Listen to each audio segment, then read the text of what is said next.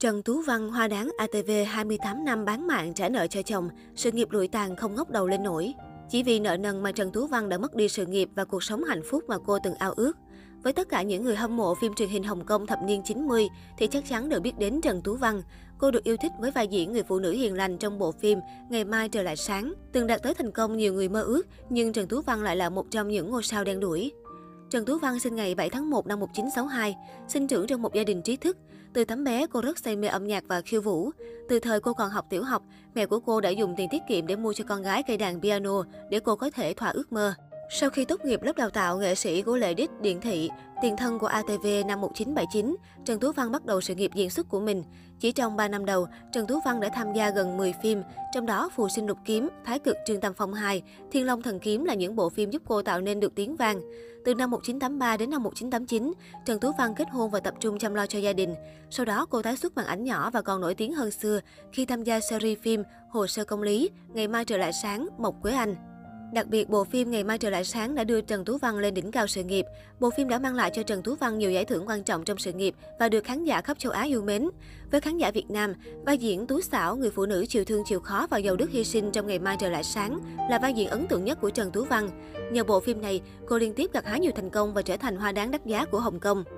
Không chỉ là một diễn viên tài năng, Trần Tú Văn còn là ca sĩ rất được yêu thích với chất giọng cuốn hút và vô cùng đặc biệt. Cô được đánh giá là người đẹp đa tài của làng giải trí xứ Cảng Thơm. Tuy nhiên, bắt đầu từ năm 2000, cuộc sống gia đình gặp nhiều sóng gió nên sự nghiệp của Trần Tú Văn bị ảnh hưởng lớn. Trên màn ảnh, Trần Tú Văn đảm nhiệm những vai diễn có kết thúc viên mãn trong chuyện tình yêu hôn nhân. Thế nhưng cuộc sống của Trần Tú Văn ngoài đời lại không được hạnh phúc và viên mãn như vậy. Trần Tú Văn kết hôn với Lâm Quốc Hùng năm 1983. Ba năm sau, Trần Tú Văn chấp nhận gác lại sự việc đang trên đà thăng tiến để kết hôn và sinh con cho Lâm Quốc Hùng. Sau đó, cô dành 6 năm để chăm sóc cho gia đình. Năm 1998, sau 15 năm chung sống, cuộc hôn nhân của Trần Tú Văn và Lâm Quốc Hùng bắt đầu bị ảnh hưởng bởi nợ nần. Người bạn thân thiết của Long Quốc Hùng vay Trần Tú Văn 10 triệu đô la Hồng Kông để mở trường dạy Phật giáo. Nhưng sau khi cầm được tiền thì hắn trốn biệt tâm. Cuộc sống của Trần Tú Văn càng thêm khốn đốn hơn khi mẹ cô bị ung thư rồi qua đời. Trong khi đó, chồng cô thì lao vào kinh doanh và liên tiếp gặp thất bại. Chẳng còn cách nào, Trần Tú Văn đành làm việc cực lực để trả nợ thay chồng. Từ năm 2000 đến 2003, vợ chồng Trần Tú Văn nhiều lần ra hầu tòa vì nợ nần chồng chất. Nữ diễn viên càng mệt mỏi hơn khi Lâm Quốc Hùng không hề thương vợ, đùng đẩy hết mọi trách nhiệm về phía cô. Năm 2008, nhiều tấm hình lớn với những dòng chữ có nội dung yêu cầu Trần Tú Văn trả nợ cho chồng đã được treo tại nơi cô làm việc, khiến danh tiếng của cô tiếp tục bị ảnh hưởng. Nữ diễn viên lại phải lao vào làm việc, chắc chiêu từng đồng để trả nợ và nuôi con ăn học. Cô cũng trở lại đóng phim nhưng không còn được quan tâm như trước vì nợ nần và tai tiếng. Những ngày tháng sau đó của Trần Tú Văn chìm trong vất vả và tuổi hổ. Từ một nữ diễn viên hàng đầu, cô chỉ có thể nhận các vai diễn nhỏ với đất diễn ít ỏi, thù lao không bằng một phần trước kia. Trần Tú Văn từng có thời gian tăng cân vô độ do stress. Nữ diễn viên xinh đẹp và tài năng của màn ảnh Hồng Kông, bỗng trở thành một người phụ nữ trung niên mệt mỏi, tiều tụy và thiếu sức sống. Trần Gia Linh, em gái của Trần Tú Văn cũng từng lên án Lâm Quốc Hùng sống tệ hại với chị gái cô, bỏ mặt nữ diễn viên nổi tiếng phải trả nợ, lợi dụng tình yêu của chị cô. Vượt lên tất cả, Trần Tú Văn vẫn lặng lẽ ủng hộ ông xã Lâm Quốc Hùng, ngay cả khi bạn bè trong làng giải trí cũng dần xa lánh cô. Phát biểu trước báo chí, Trần Gia Linh nói về chuyện nợ nần của Lâm Quốc Hùng. Năm 1997, anh ta mượn tôi 3 triệu đô la Hồng Kông, nhưng chỉ trong vòng 2 tháng anh ta đốt hết số tiền đó. Anh ta chưa bao giờ nói với chị tôi rằng vay tiền từ tôi, thậm chí còn bảo chị đừng nghe các cuộc điện thoại của tôi. Đây là tiếng chuông cảnh tỉnh cho tất cả phụ nữ. Khi bạn tìm một bạn trai hay một người chồng, phải chắc chắn anh ta là người tốt. Anh ta không có công việc cũng không hề hấn gì. Quan trọng là anh ta phải có trách nhiệm. Điều tệ nhất là anh ta dùng tôn giáo chống lại chúng tôi. Sau khi kết hôn có con với chị tôi, anh ta cứ vậy mà trở thành một nhà sư.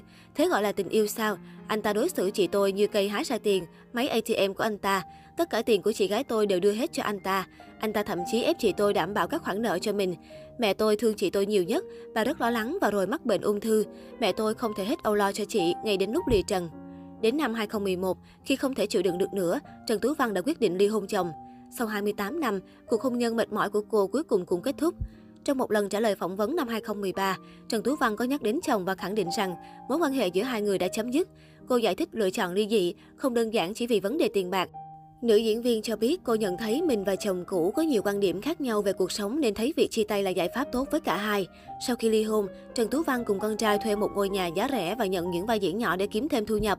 Ngoài đóng phim, cô cũng làm nhiều việc khác để trang trải nợ nần và đem đến cho con trai một cuộc sống tốt.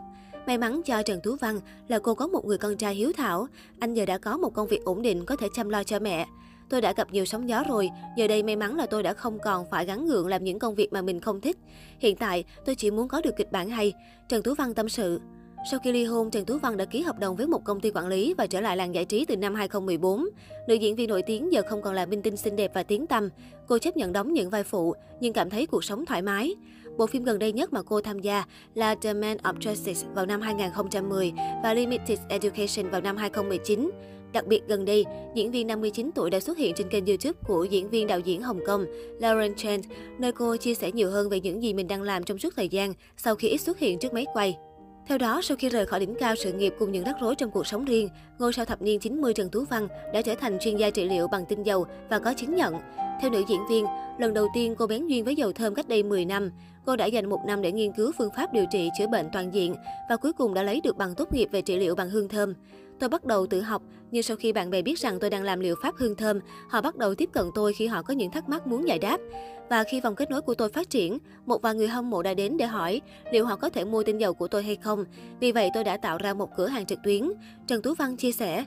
Trần Tú Văn, nàng tú xảo ngày nào của phim Ngày mai trở lại sáng hiện tại đã lấy lại niềm vui sống và tích cực đầu tư cho nghề sau những tháng ngày lo âu mệt mỏi. Một ngày mai trở lại sáng đã trở lại với cô sau những đêm dài bão tố. Ở tuổi U60, người phụ nữ mạnh mẽ ấy chấp nhận làm lại từ đầu. Thất bại không thể quật ngã được cô.